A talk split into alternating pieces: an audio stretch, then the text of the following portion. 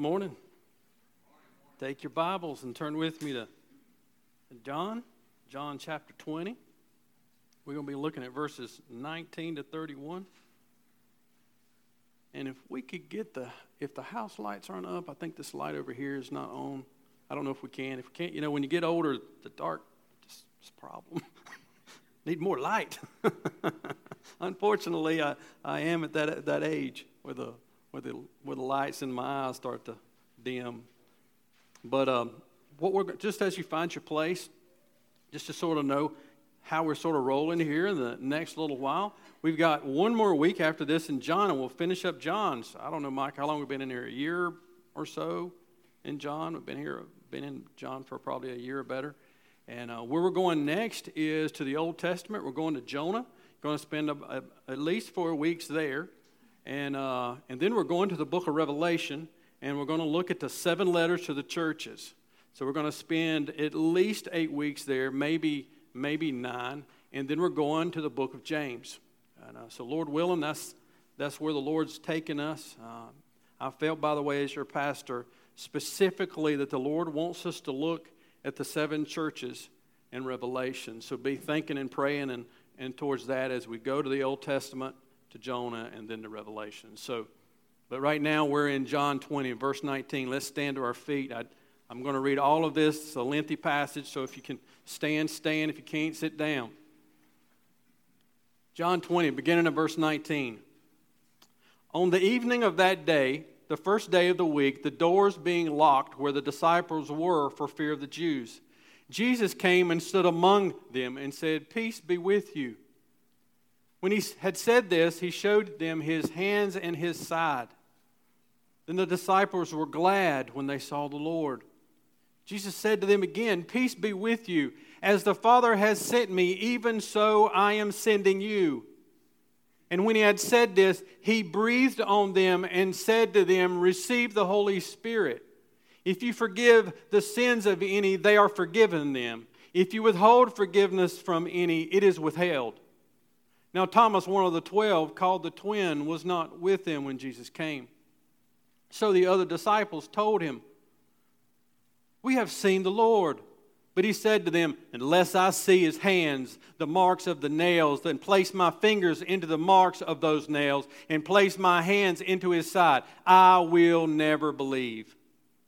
Eight days later, his disciples were inside again, and Thomas was with them. Although the doors were locked, Jesus came and stood among them and said, Peace be with you. Then he said to Thomas, Put your fingers here and see my hands and put out your hand and place it into my side. Do not disbelieve, but believe. Thomas answered him, My Lord and my God. Jesus said to him, Have you believed because you have seen me? Blessed are those who have not seen and yet have believed.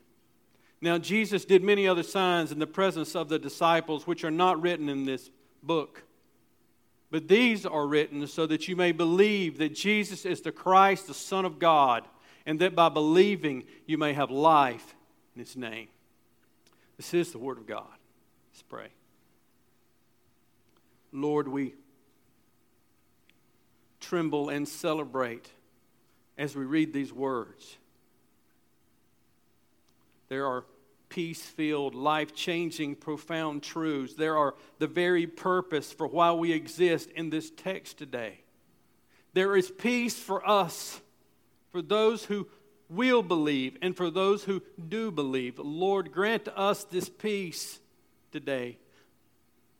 Peace with you, peace with ourselves, peace with others. Our world needs this today, and Lord, we depend on you. In Jesus' name. Amen. You can be seated. If you got your sermon notes, notice at the top the main idea Jesus' resurrection brings lasting peace through our living Lord. Mike has already mentioned, and it's true. All of life, for, for I would say everyone, even those who are not conscious of it, is a quest for peace.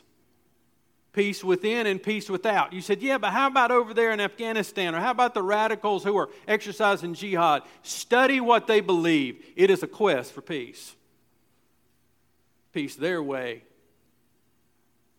You could almost say it is pseudo peace, a false peace, or a temporary peace versus a lasting peace this morning.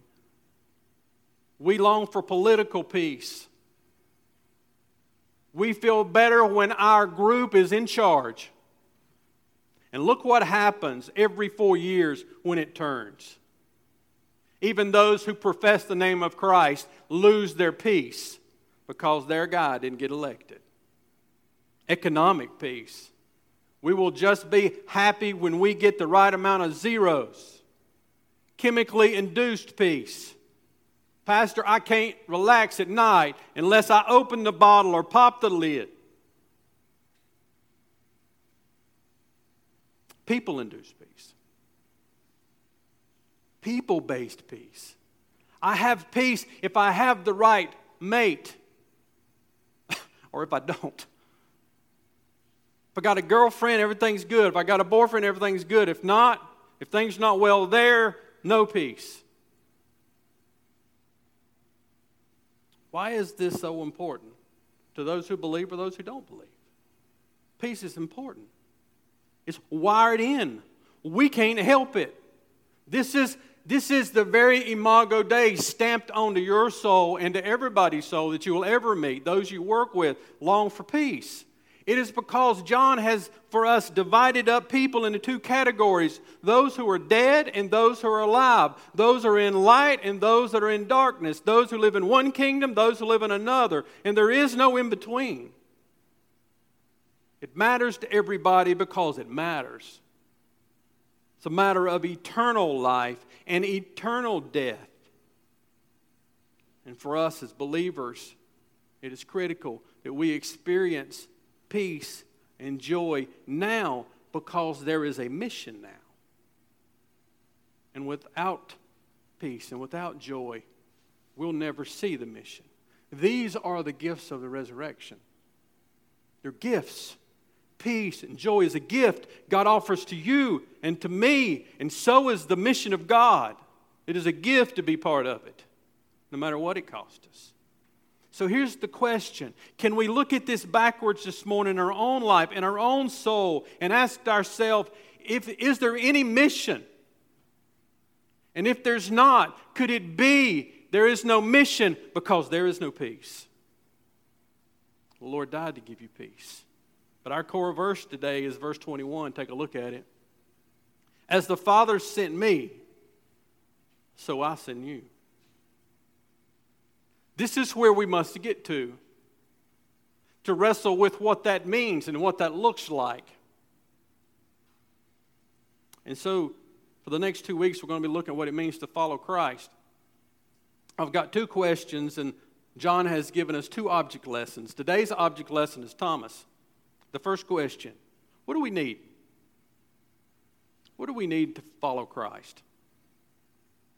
We see the problem. We see our need really in verse 19. On the evening of that day, the first day of the week, the doors were locked where the disciples were for fear of the Jews. Jesus came and stood among them and said, Peace be with you. So, why were the doors locked? may speak to me today. Why were the doors locked? It's an easy question. Easiest one of the day. That's right. They were scared. I mean, they, they, they thought they've killed our, they've killed Jesus, and now we can simply pick off the remnants. They were afraid, so the doors were locked. John said there was another functional reason because Jesus was going to appear in his glorified body in the midst of a locked room. fear. That's the reason. That's the problem. Notice verse 20. It says, When he had said all these, this, he showed them his hands and his side. Then the disciples were glad when they saw the Lord. Now, if you went to the other gospels, they focused on the fear. See, it was, it's always, in study scripture, you'll see this is true. There's always fear before there's peace. The other gospel said when they saw Jesus, they thought he was a ghost. They were scared to death. And he had to say, Don't fear. John's point is there's joy. Remember, John's always theological. He's teaching us something here. His point's joy that Jesus' very presence brought peace, and peace always ha- is accompanied by an expression.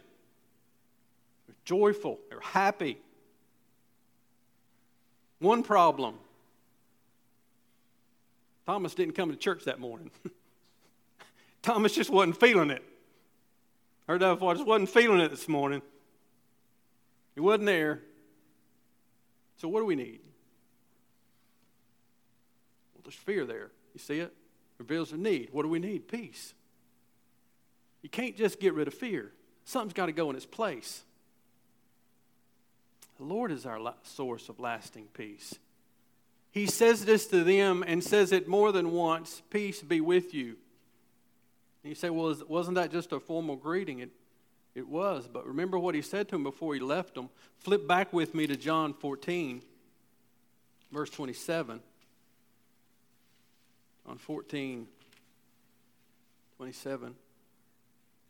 He said, Peace I leave with you, my peace I give you, not as the world gives do I give to you. Let your heart, let not your heart be troubled, neither let it be afraid. And they were in a locked room, afraid. A.W. Pink gets the quotes of the week this week in my study. Says this Well, might he have said, Jesus, shame upon you. But instead, he says, Peace be unto you. He would remove from their hearts all fear which his sudden and unannounced appearance might have occasioned. Listen, listen to what he says. Having put away their sins, he could now remove their fears. You see the need for the resurrection. Talked about that last week removal of sin and death. Now he zeroes in on our fear. Jesus is the source of peace. I struggled this week how to explain this peace. Do I call it internal, external peace? That's good. It's also both relational and experiential. It is relational. We've talked about this last week. We've got to have peace with God. This is the beginning of it. This is why the temporal pieces don't work in your life nor in the world's life. We read this last week, I believe, Romans 3:23.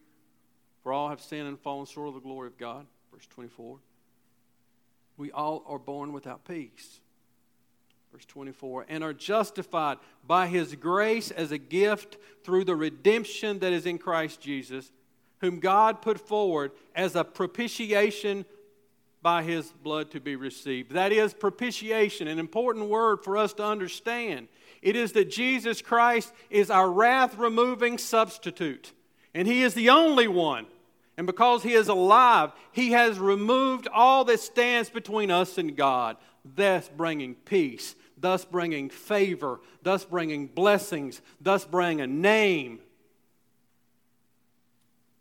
This peace penetrates, permeates, and overflows. That's the way it goes in our life. It peace with God begins to penetrate and it begins to look like peace in ourselves. Peace with God is first. The reason you don't have peace in yourself, maybe this morning, is you have to ask will you have peace with God first and then it must penetrate. Philippians 4 7 says this The peace of God, which surpasses all understanding, will guard your hearts and your minds in Christ Jesus. Do you see that? This peace is not just out there, it's just not knowing we're not going to go to hell. It is a peace that permeates into our very core of who we are, into the very way we think. We begin to experience it inside ourselves first, and then it bubbles over. This is the point, you see, of why these temporal pieces, these things that I would call are oftentimes general graces of God and are wonderful, simply don't work. Because experiential peace without a relational peace is a nice meal in a fine restaurant that you forget in two days. Nothing wrong with it. Matter of fact, it was nice. But a week from now, you'll be sitting there going, What do we have over there? What? It's gone. It's like a vapor. It is when we take the general graces of God and make them ultimate that are dangerous in your life, mine, and everyone else's. It is the things of addiction. It is when something that is fine and good becomes ultimate in our life. Like we said at the beginning, it is at the end of the day that says, because of the work I have and it's stressful, I just can't relax if I don't do fill in the blank. It is that that your warning lights should go on in your life and saying a good thing can become an ultimate thing. It can become a damaging thing in your life because it's not designed by God to be ultimate. Hobbies are good, they are not ultimate. Political administrations are good, they are not ultimate. Physical exercise is essential, but it will not give you internal peace. Only Christ can do that. This peace comes by grace alone, through faith alone, because of Christ alone. But listen, peace in yourself, you're going to have to fight for it. You hear me? It's just not automatic this morning. The peace you must fight for is that which you have been given, but you must ascribe to it. You must fight for it. The war in your life is the war between your ears. When you hear people who have spoken cursings into your life rather than blessings, you must fight to hear what God says of you. You are mine.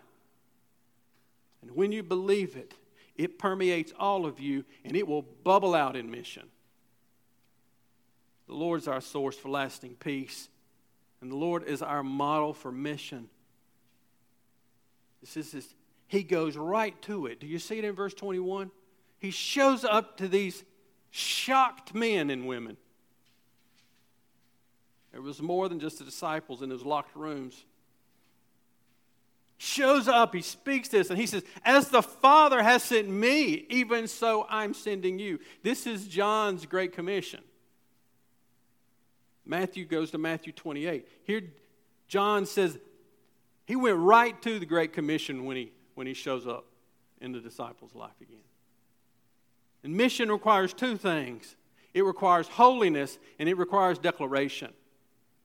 Mission requires Christ like holiness. Turn with me to the Gospel of Matthew, Matthew 5.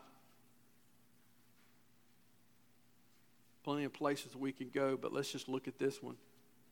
Matthew 5, verse 13. You are the salt of the earth. But if salt has lost its taste, how shall its saltiness be restored? It is no longer good for anything except to be thrown out and trampled under people's foot. Verse 14 You are the light of the world. A city set on a hill cannot be hidden, nor do people light a lamp and put it under a basket, but on a stand, and it gives light to all of the house. In the same way, let your light shine before others so that they may see your good works and give glory to your Father who is in heaven. This is essential for mission. It flows out of peace that in mission, our desire is to be like Christ. Salt has a preservative function and a revelatory function, it preserves and it reveals. The government is not this country's preserver. The government is not this country's purifier. Listen to me today. The church is. This country will rise and sink whether we sit in these pews till, till Jesus comes back and do nothing with all the revelations Jesus has given us. We are responsible, brothers and sisters. While we're going to Revelation, we are responsible for the mission of God. And you got to fight for the peace in your life in order to be a part of God's mission. We are the hope for this country, the people of God. The church's mission, see, it permeates all of who we are. It is why you work where you work. It is why you have the children you have. It is why your parents are here in your life. It is the purpose of mission. All of where we are and all of what we do, our Christ likeness permeates all of it, and it has to overflow. The mission requires Holiness requires declaration. Just to quote all I'm going to say about declaration today, we've spoke of it many times. Leon Morris.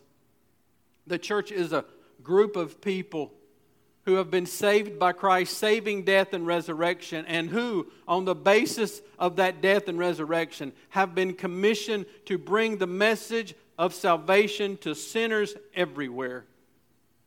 Only one question with that this morning How's that going? How's that going in your life? There is no peace, there will be no mission. We need lasting peace. We need a Christ like mission. But man, this is important. We must have, we desperately need spirit filled power. Verses 22 and 23 are tricky. Just want you to, after all my studying, here's what I see here. And this is important. And it's, and it's beautiful. Is the question is when you read this, is, is this a second Pentecost? If it is a second Pentecost, it's a little bit of a downer in compound contrast to the one that's coming. What is this about? I think the key is what I've been teaching for some time is that John's point is always theological, not always chronological. He's teaching us something theological, he is pointing somewhere. This is, as it were, serves in, for Jesus as a symbolic function of what is still to come in the disciples' life. For he is there, but he will not be there very much longer. More importantly, it is pointing to their greatest need. Now, listen what is their greatest need? Power from on high. They're in desperate need of power for in not too long from now, those men that are in locked rooms will be standing up in the city where Jesus was crucified, proclaiming the gospel. What they need is power. Do you remember Genesis 1? On the day of the first creation, the Word went forth, sent by His Father, and brought all things into being through the power of the Spirit that hovered over the chaotic darkness. And the Word said, Let there be light.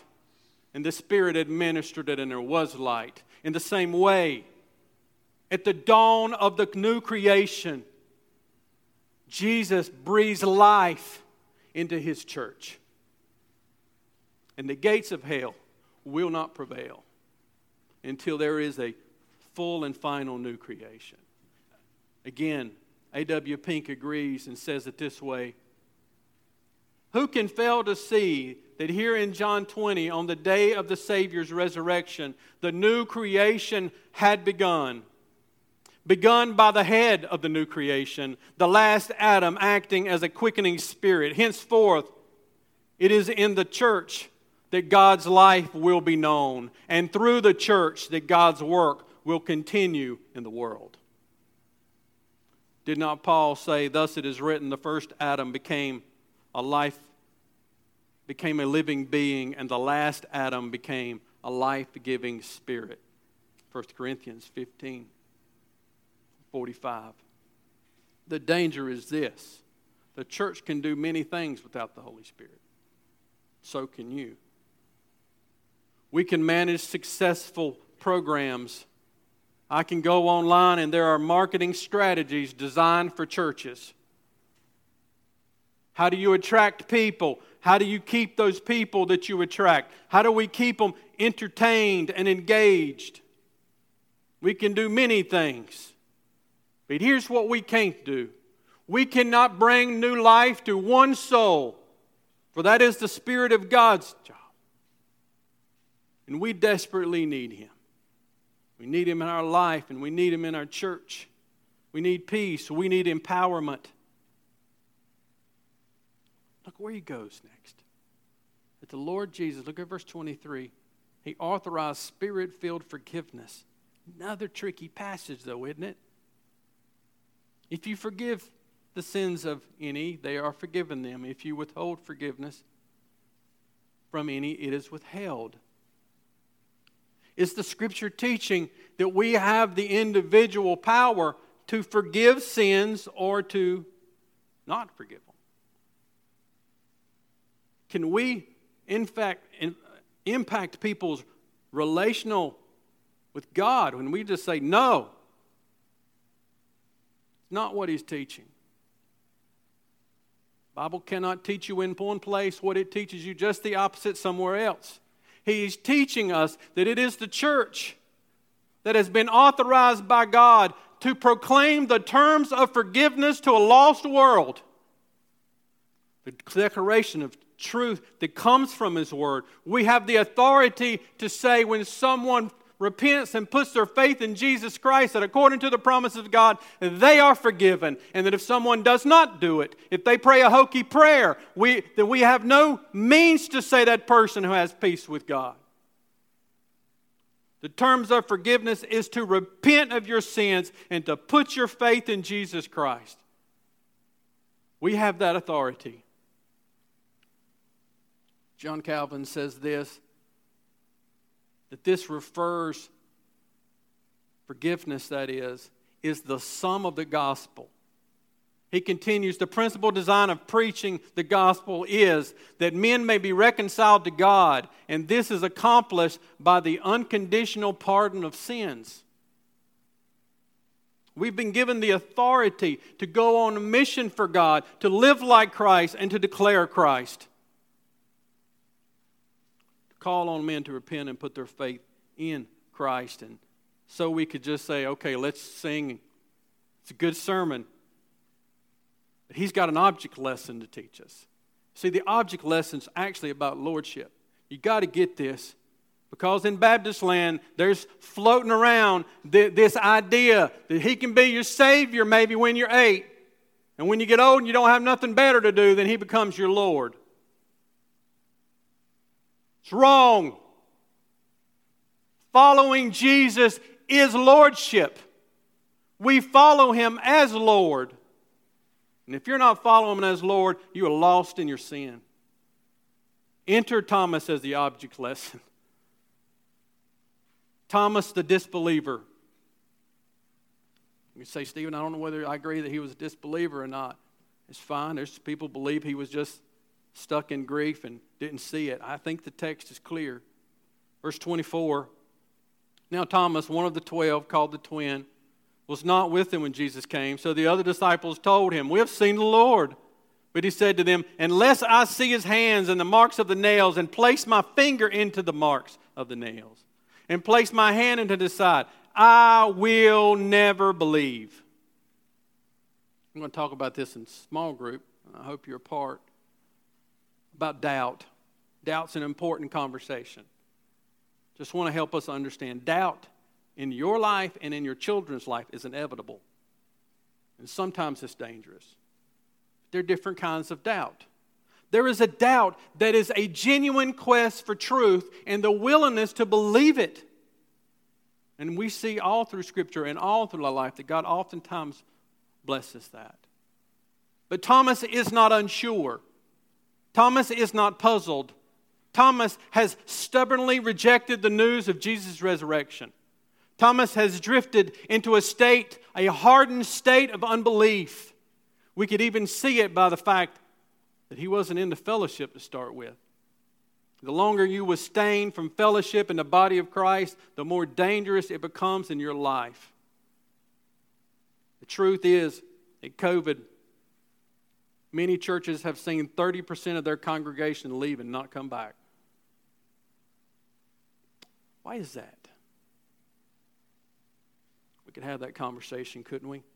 First John says they went out from us because they were not of us. If they would have been of us, they would have continued with us. But they went out among us so that their works might be shown. They were never of us.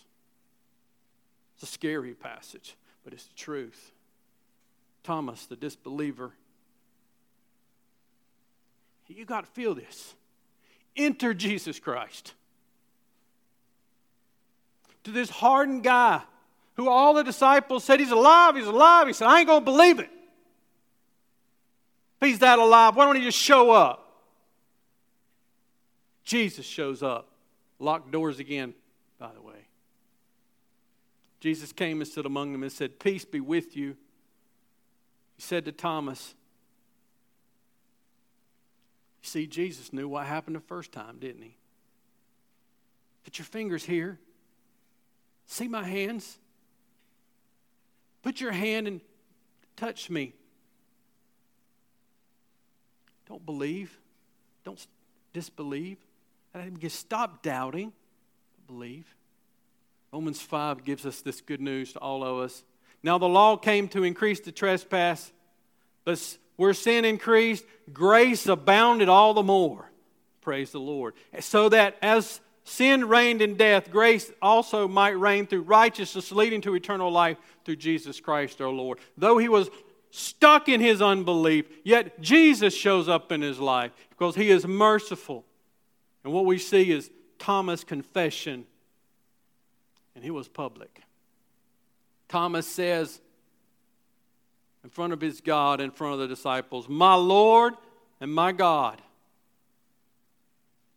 You will not find in all of the Gospels any clearer profession of faith than that of Thomas. I don't know why, when I'm listening to people talking to other people from other religions, I'm sitting there going, John 20, 28, John 20, 28. You got to know this passage. Read it in any language. Doesn't matter. He says the same thing. He calls Jesus his Lord and his God. Could he just been like excited? Just misspoke, you know? What presidents do that way, they don't make mistakes, they just misspeak. Everywhere else in the Bible that you see somebody bow down, whether they are worshiping Paul and Barnabas in Acts, Acts 14, or whether it's a man bowing down before an angel, you always see a correction. Don't you worship me? I'm not God. It's no correction. He confesses. That is, he comes into agreement. Confessing is an agreement. It is agreeing with God about your sin and about the only remedy for that sin. I love where Jesus goes, verse 29. He says, Thomas, have you believed because you've seen me? Blessed are those who have not seen and yet believe. See, John is taking us somewhere. He's transitioning to see, you need to see in order to believe to the, to the truth of Christians and to his church that believing is seeing. It is that if you do not see Jesus through the eyes of faith, you cannot behold him. That's why I believe firmly in my own conviction. Faith comes first. You got to have faith in order to see. Faith is the ability to behold who Jesus is, to confess him for who he is, and to follow Him with your very life. What does it mean to believe? It means there is both a confession, but there is a commitment. Look at it in Thomas's life. There is a commitment. Thomas's commitment is personal. My Lord and my God. Yes, we must hold to certain truths, but this is not some kind of intellectual exercise because you can teach a five year old to regurgitate things that you want them to say. We can memorize things like we memorize the Bill of Rights or the Constitution or a test that we have on Friday. Does that bring salvation? This truth must be not only believed, it must be internalized. It must permeate into every fabric of your being, to your mind, your body, and your soul. But there's another element to belief, isn't there? A relational element, a commitment. It's not only simply internalizing the truth of God in your life, into all of your life, it is a commitment between one person to another person. That's what he's saying, isn't it? as far as who else was in the room, at that moment in time of his moment of salvation, it was simply my Lord and my God. John wants you to hear in the beginning was the Word, and the Word was with God, and the Word was God. He not only called him Lord, which was, You are Yahweh of the Old Testament. Everywhere. That's the, when the light come on in their life, by the way. When all of a sudden he realized he's the Lord, he's Yahweh. Everywhere in the Old Testament that is said Yahweh, that was Jesus. Now he says Jesus is God. He was the one in the beginning. He's the Word. He doesn't utter this in some kind of detached intellectual exercise. It was personal. Do you see it? Muslims call Allah the God. Christians call Jesus our God. It's personal. We have a relationship with Him, and we commit ourselves personally to Him and to Him alone. And if you haven't done that, you're not saved. This is the danger. I've got myself in trouble ever since I started preaching for mentioning this. Don't care. This is why it's dangerous to provide people a little prayer by which they repeat. Because that prayer could have a clear confession of faith in it. But how do we know that they have committed themselves to Christ? Because somebody flew into a town, got 20 or 200 people to say a prayer, and then got on his plane and left? No, evangelism is to move into an area and to see Christ formed in their life and not leave until it is. It is to see that person that made a commitment to Christ. That's what it is to help to evangelize and to make disciples. That's why we partner with churches to see disciples made and formed into a town that we go to. Confession. Listen, one of the most important things I'm saying this morning. Confession without commitment only serves to soothe a person's conscience on their way to hell. Confession without commitment only serves to soothe a person's conscience on their way to hell. What if Jesus wouldn't come back to Thomas? What if he didn't come back? Thomas would have filled that passage that Jesus said would have happened. One day, Thomas would have stood before the Lord and he would have said, Lord, Lord, didn't I follow you for three years, Lord?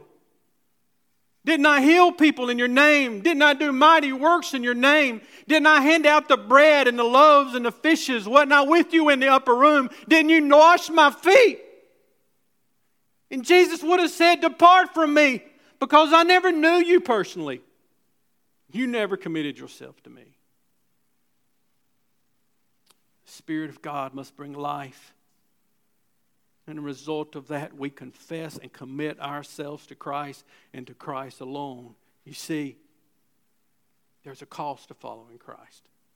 And Thomas's cost was real. It was real. It's real for all of us. We know Matthew 16. We've been experienced talking about the victory of the resurrection. I'm pulling tension in that now.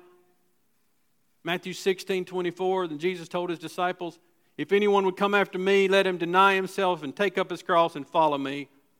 Verse 25 For whoever saves his life will lose it. Whoever loses his life for my sake will find it. For what would it profit a man if he gains the whole world and forfeits his soul? Or what shall a man give in return for his soul? Answered nothing. The Son of Man is going to come with his angels' glory out of his Father, and he will repay each person according to what he has done. If you haven't read John MacArthur's book, 12 Ordinary Men, or either one, 12 Ordinary Women, it's a good read, it's an easy read. He speaks of Thomas there. He gets his information from the church fathers. That if you want to see what happened to Thomas, just simply follow his trace. His traces go to South India where there are churches today in existence that trace their existence to Thomas. And tradition holds that is exactly where he was martyred. Thomas's cause is real. And so we have for this week and next the same question Will you follow Jesus as Lord? We end up in verse 30 and 31 with this question. This is where we began our study some year or so ago.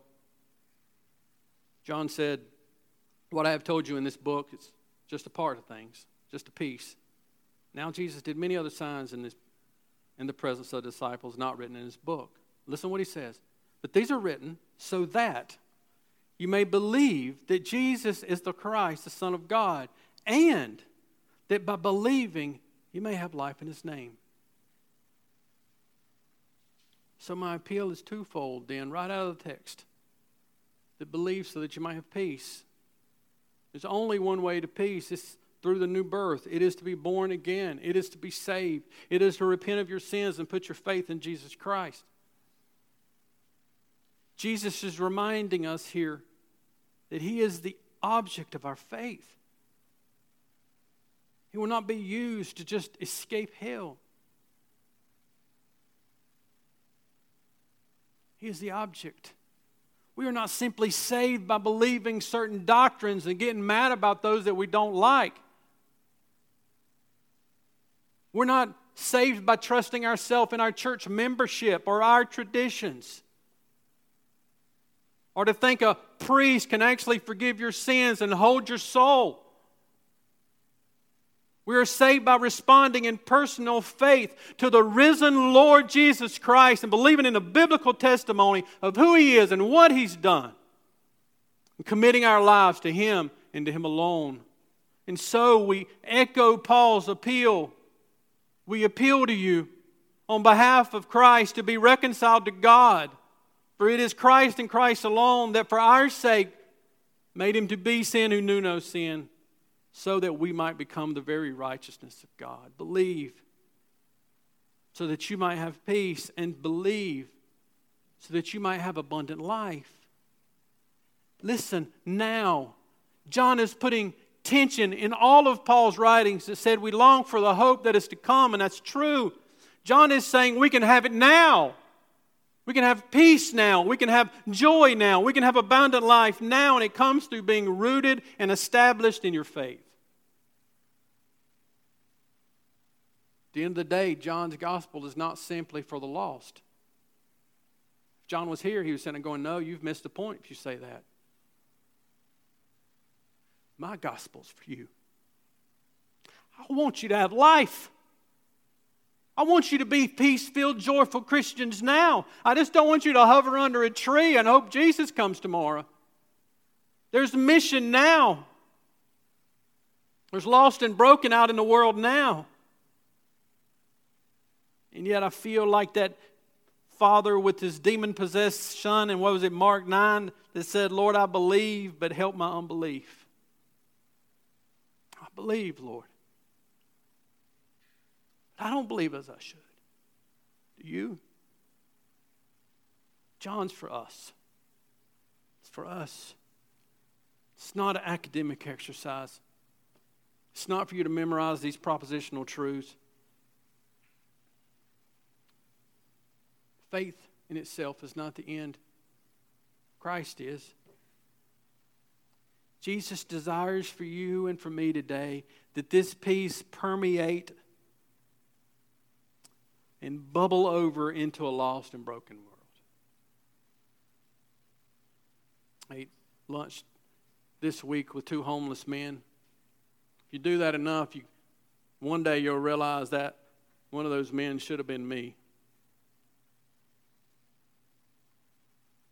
I can tell you as I was eating lunch, I couldn't have been eating with kings and be any happier. It is when you have peace with God and peace in yourself that you don't miss the joy of that encounter with that person who only hope is Christ. And God put you in their life. At that moment, there is no sweeter moment of joy and abundance in your life than that God in His providence has put you there for such a time as this. Colossians 2 6 and 7 puts it this way Therefore,